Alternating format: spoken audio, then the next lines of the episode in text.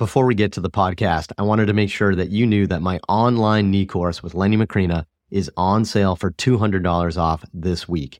If you want to learn exactly how to evaluate and treat the knee, you're going to love our comprehensive course where we cover our clinical examination, exercise progressions, and specific information on ACL, meniscus, patellofemoral, articular cartilage, osteoarthritis, and so much more. Plus, you can earn a ton of CEU credit. The course is on sale this week for $200 off Head to mikereinold.com slash knee for more information and to sign up today. On this episode of the Ask Mike Reinold Show, we talk about if we can really change someone's posture, what we do with anterior hip pain when somebody has pain with hip extension, and how we decide if an athlete should stop playing their sport. The Ask Mike Reinold Show. Helping people feel better, move better, and perform better.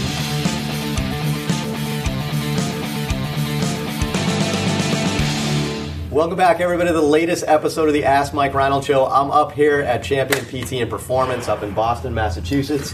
I'm here with Lenny Macrina, Dave Tilley, Dan Pope, Mike Scaduto. We have two awesome new physical therapy students to introduce today. Um, got, John's been here a couple weeks. Brooks has been here one week, but already making a big impact. These guys, these guys are doing a good job. First episode of questions to ask, so we'll see. We'll see how it goes. Um, I don't know. We'll see. Let's. let's I, I want to see what you guys have for the nicknames because I don't have good nicknames right now. So we have. So we'll go in order of uh, seniority here. We had the totem pole here, but John Larue from Clarkson University in New York the state of New York, right? And his nickname? So John LaRue, and the nickname? LaRue is on fire. John LaRue is on fire. What do you think? it's a work in progress. I want to see it. Nobody will get John. It's going to be tough. To, hey, LaRue is on fire. Come here, I need you. Yeah, it's, well, it's, a, it's a tough nickname. La Roux yeah. is also another like pop star. She sung Bulletproof, so we could go with that one. You're yeah, so trendy. That's reaching. I don't even know what you're talking about. All right, John LaRue, LaRue from Clarkson University. Brooks Klein from UNLV. What's um Brooksby Village, the best retirement home in the North Shore. All right, Dave's fired from the nickname game. Dave's had too much coffee. you just you just gonna tweet it to Mike. Pinpointed one square mile. we just got Brooksby Village. So many employees. Brooks Calvin Klein uh, from UNLV are, are, here. We're gonna ask some awesome awesome questions. Who's first? I'll take it. All right, Larue. You're on fire, buddy. What do we got? All right. So, first question is from uh, Tom from Atlanta. Mike, I'm a current PT student. We see so many patients with poor posture, which affects how the patient functions in a variety of ways. We are taught to address posture first. How realistic is it for the patient to physically correct their static posture? Love it. All right, posture. This is actually probably a big question. I feel like we could talk like this for an hour. So, who wants to start? Like, can can we affect posture? Can can our treatments, our manual therapy, our exercises affect posture? Why don't we start with do we think it can, and then maybe talk about how or how not. Who wants to start? Dave, you want to go? I will try. Yes. So I think the short answer is it can if the patient follows up with stuff. So like just expecting one session of manual therapy or exercise to be like turn you into like amazing is not going to be probably realistic. But if people are, it's education and con, like consulting is more important. It's like being aware of the fact that if you, as you had written in an article, if you sit for seven hours, you should reverse your posture and do something that's the opposite. If you stand all day because you're a strength coach, you should probably do something to reverse your posture the other way. I think it's much more about the education we give someone to be variable in their positions than it is like working on their lats to make them sit straight up. And I think that we're finding that there is no perfect posture. Like, as Stu McGill says, the best position for your back is a variable one, not a, you know, probably two ways we could probably define posture for a question like this too. Is like, I mean, you get you can have long term chronic adaptations, but also some short term things, right? Like, if my neck was really sore, I might come in with my with my arm up, kind of like protecting my shoulder, or you know, contracting some tone in my upper trap or something like that. You can have a dramatic impact on their short term posture work on that. But chronic adaptations is, you know, is the interesting question. I mean, yeah, look at some other professions like massage therapy. Like, not to pinpoint one or anything, but massage therapy tends to put a lot of focus on posture. And I mean, I think they help people, right? So, I mean, I think it's, I don't know if it's best to say, like, ah, you can't fix posture. I think you just have to understand you know what that is. But what do you guys do? Any other any thought? I mean, I got some more thoughts, but I'll let you guys talk. I think it really depends on the individual too. I think um, maybe a little bit more in the strength conditioning maybe massage world. Um, and I think in the general public, I think posture is something that people understand is enormous cause of pain, right? I think what you'll find if you start looking through a lot of medical literature is that it doesn't really correlate as, as nicely as we may have thought. Like you can find some research that shows like anterior pelvic tilt is correlated with low back pain. You can find some that doesn't, right? I think because I actually looked through some literature in the uh, in the past few months because I was pretty curious. Um, for the shoulder, it seems like posture is maybe not as important think, but still probably pretty important in the neck and the low back, based on the research that I read. Right, um, so it's one of those things where I think that the uh, therapist has to think about whether or not posture is actually a problem, right? And for that individual, you'd have to have individual catered approach, right? So someone like who has thoracic outlet syndrome will just throw out an intervention. I could definitely see how positioning the shoulder blades are important, and you might have someone out there saying like, "Oh, position shoulder blade is not important for anything," right? I've read this research article. So, yeah, good point. um, I think it's just important that you use your brain and use critical reasoning skills and question, you know, the person in front of you, and, and just make sure the interver- intervention is, is important for that person and, and helps them. Yeah, that makes. I, I mean, I think I think that's good too, and I think like I think everybody wants to talk about posture and say, well, posture can limit um, overhead reach or and limit stuff like that.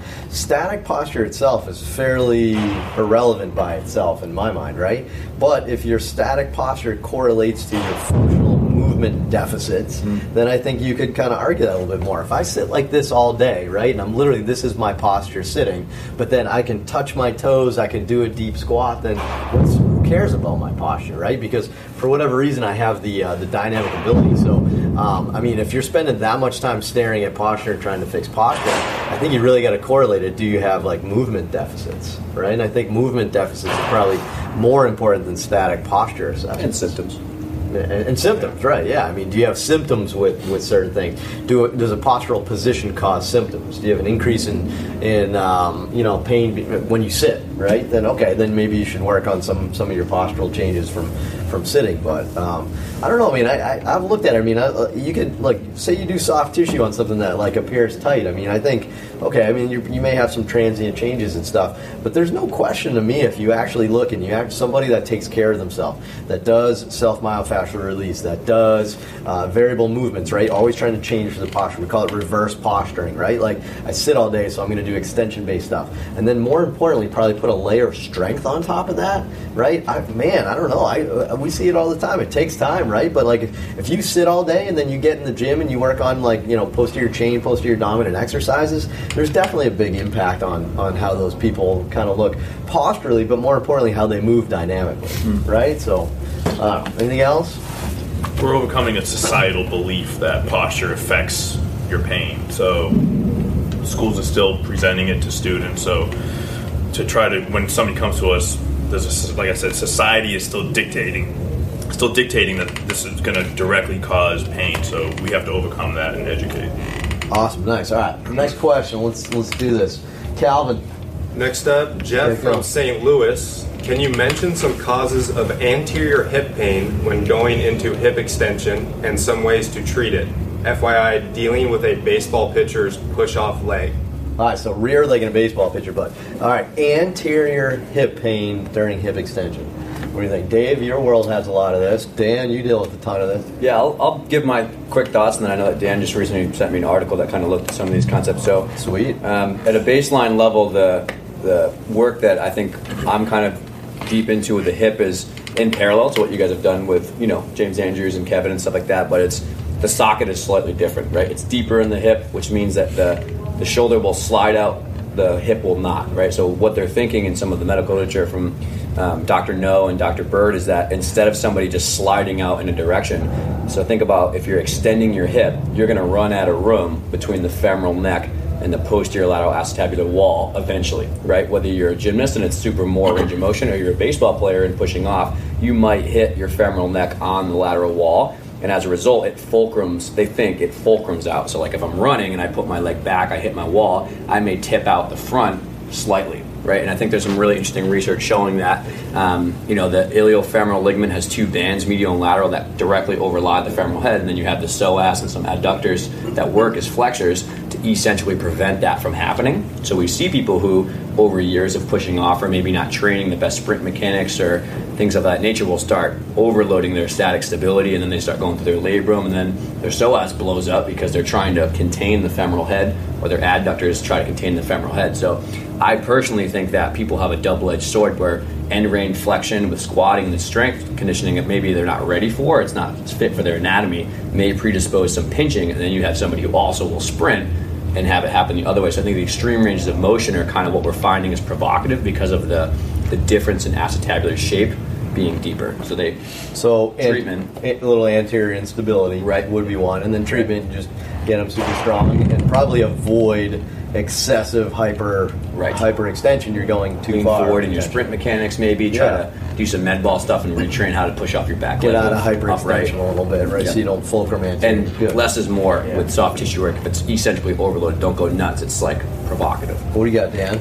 I was going to say some of the same thing. I think it's the uh, the extension, the external rotation is probably going to be forcing that ball forward, so they get some instability because of that. Uh, where we see it a little bit, we see it a lot of complaints in sumo deadlift when they finish their pull because you're externally rotated and then you're extending. And uh, I think for some people, the, the hips just don't like that position. You're getting increased stress coming anteriorly, and they have kind of that same pinching sensation that sometimes people have in the bottom of the squat as well.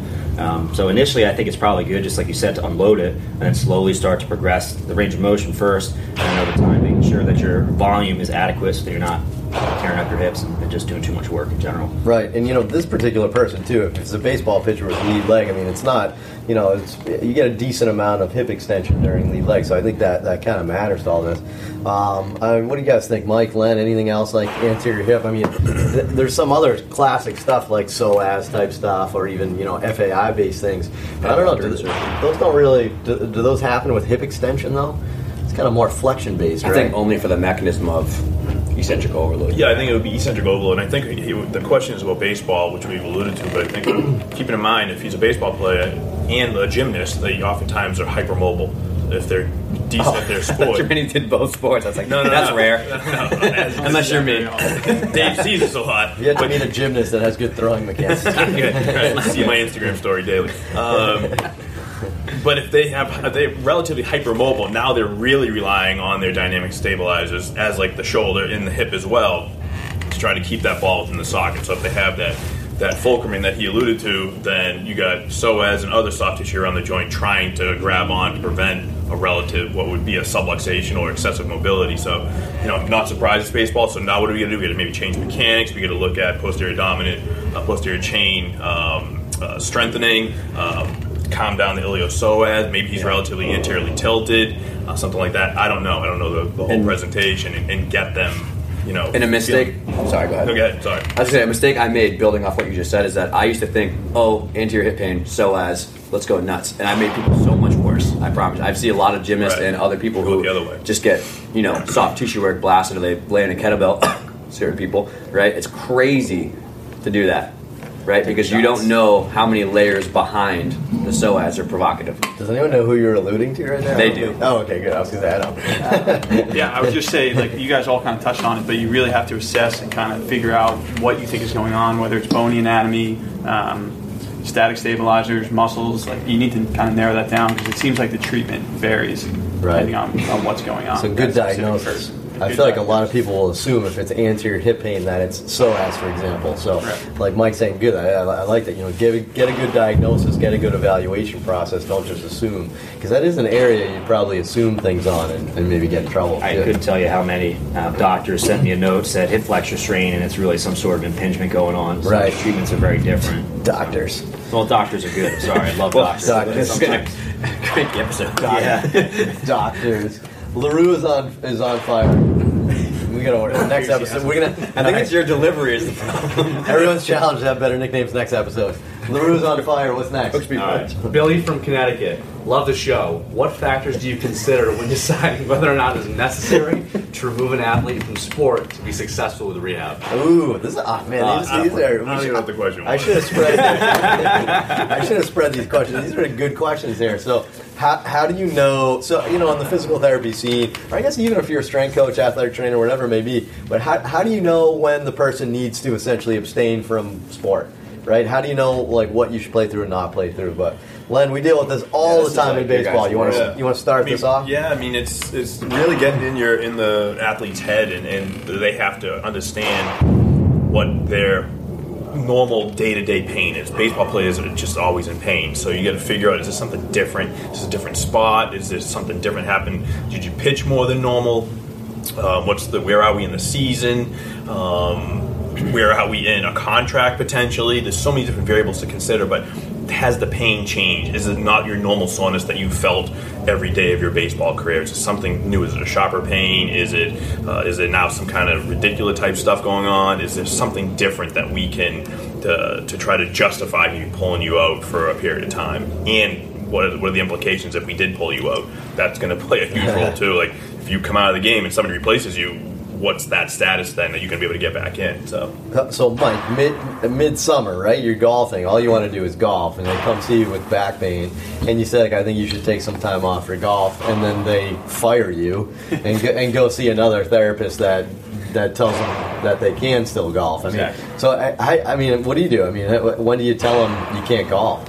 Uh, I think you really, really, and Lenny said you have to get into their belief system with this. Like, if, if golf is the most important thing going on in the summer, um, and they, they have some discomfort in their back while golfing, but golf is super important to them, I think if they're just a recreational golfer, I think it's okay to find a strategy to, to continue to let them play golf if it's not making their symptoms dramatically worse. So, so a different strategy, like like having them alter their swing or play at a, a lower percentage effort or something. What do you mean by that? Yeah, so I think I think it's okay to maybe give them some strategies to change their swing a little bit. Um, I don't know if, if that's necessarily the number one way I would go. I'd probably modify the um, the volume that they're playing. Say they're playing five times a week. I say, okay, let's play once or twice a week to start, see how it goes, um, and kind of give them a gradual return. Um, and it obviously will vary case to case. Like some people, um, you may recommend, you know, not playing golf, but I, I would say if you think that they're going to really discount everything you say after you tell them they can't play golf, I think that's it's kind of a you know, don't know. It is it is multifactorial. It's, Yeah, it's you, tricky. you, got, you got to put it together. I And mean, is, their performance? Is it obvious that their performance is affected? Is, is their fastball less? Are they giving them more home runs? Are they are they shanking the ball more? Yeah. You know, there's, there's going to be an obvious, hopefully, an obvious uh, justification where you can like let the athlete realize it may be time to Yeah. pull back a little. And- you know, and CrossFit as well. You, know, you guys see it all the time. Gymnastics. It's it's these overloaded sports where you just keep playing volume, volume, volume catches up and then you can figure out like what happened retrospectively. Did we train enough? What, what did we do in training in the off season, the preseason? What are we doing now for maintenance stuff? There's always something missing in their program. We get a ton of kids that come to us in the middle of the summertime dying that because they're not getting the the arm care, they're not getting the maintenance on their shoulder, and then you give them a little love, and now their performance goes up. So I think there's so many different variables that you can affect. I always try to explain to everybody that my job is to either keep you on the field or get you out there as fast as I can. But it, it, uh, sometimes it just comes down to what's in your best interest. And a lot of times athletes are thinking short term, I just want to play today, I just want to play today. And I think one of the things we do really well here is we kind of help them understand the long term implications, right? You're a sophomore in high school and you're getting ready for the baseball season and you're a little sore. Um, you know, I don't know. I mean, I just don't know how important your sophomore year high school season is to your chances of playing in college or even maybe getting drafted, right? We may say, like, let's be a little conservative. You know, we, we still have the summer. You know, let's focus on junior year, whatever it may be. I mean, there's so many ways that we have to put it in. I think we're like the, the rational outsiders that can kind of have the common sense and, and kind of put that into play too, as well, because it's not just physical, right? I mean, there's going to be an obvious person. Somebody comes to you, they're a, a hamstring strain, it's black and blue, and they have no range of motion and strength. Okay, no brainer. They can't play, right? But we're talking about the people that are in pain here. And look, we always say, like Mike said, adjust the volume. Like you're not gonna you're not gonna like blow out necessarily if it's you don't have structural pathology. Let's just see what you can handle. If you're making progress, then great. We can adjust the load in a positive way. If you're if you're setting yourself back or kind of like you know staying in neutral, then maybe we're just doing too much, right? And I think that's how I would kind of put it together. So It's almost like Lenny talked about the implications of if they come out of the game, is someone going to take their spot? But if they stay in the game, are they going to get seriously injured, or are you going to cause further harm? Like, are you Lose their own comfortable spot. allowing Yeah. it? Like, risk reward. Yeah, And exactly. some, sometimes, look, it's Game Seven of the World Series. Sometimes you take that risk, right? Or you have the most important showcase in the world this this weekend to get into this D1 college that you've been shooting for. Maybe you're willing to accept that risk. Or maybe there's another showcase in a month. And we'll talk you out of going to this one because the last thing you want to do is go to a showcase at 80% of, of you and show everybody that you stink. Because now on your resume it shows that you, you aren't good at your sport, right? Because they don't know you're injured if you're trying to hide it. So um, it's good. You know, lot, lot, lots of good factors. I think that's you know I think that's a good good play to kind of answer it. But awesome. Well, thanks guys. Another great episode. We appreciate everything. Head to MikeReinold.com. Click on that podcast link. Ask us questions. Go to iTunes. Rate, review, subscribe us. Subscribe to us on Spotify now, and we'll see you guys on the next episode. Thanks so much for listening to the podcast. If you have a question you'd like us to answer, head to MikeReinold.com slash podcast and fill out the form to submit your question. If you enjoyed this podcast, please subscribe, rate, and review us on Apple Podcasts, Spotify, or wherever you listen to your podcast. And please share this with your friends to help spread the word. It would really mean so much to us. Please check out all my online courses, articles, newsletter, and more at MikeReinold.com. There's always a ton of great perks for my newsletter subscribers. And be sure to check for my other podcast, the Sports Physical Therapy Podcast, where I go deep into topics and interview leaders within our field. See you on the next episode.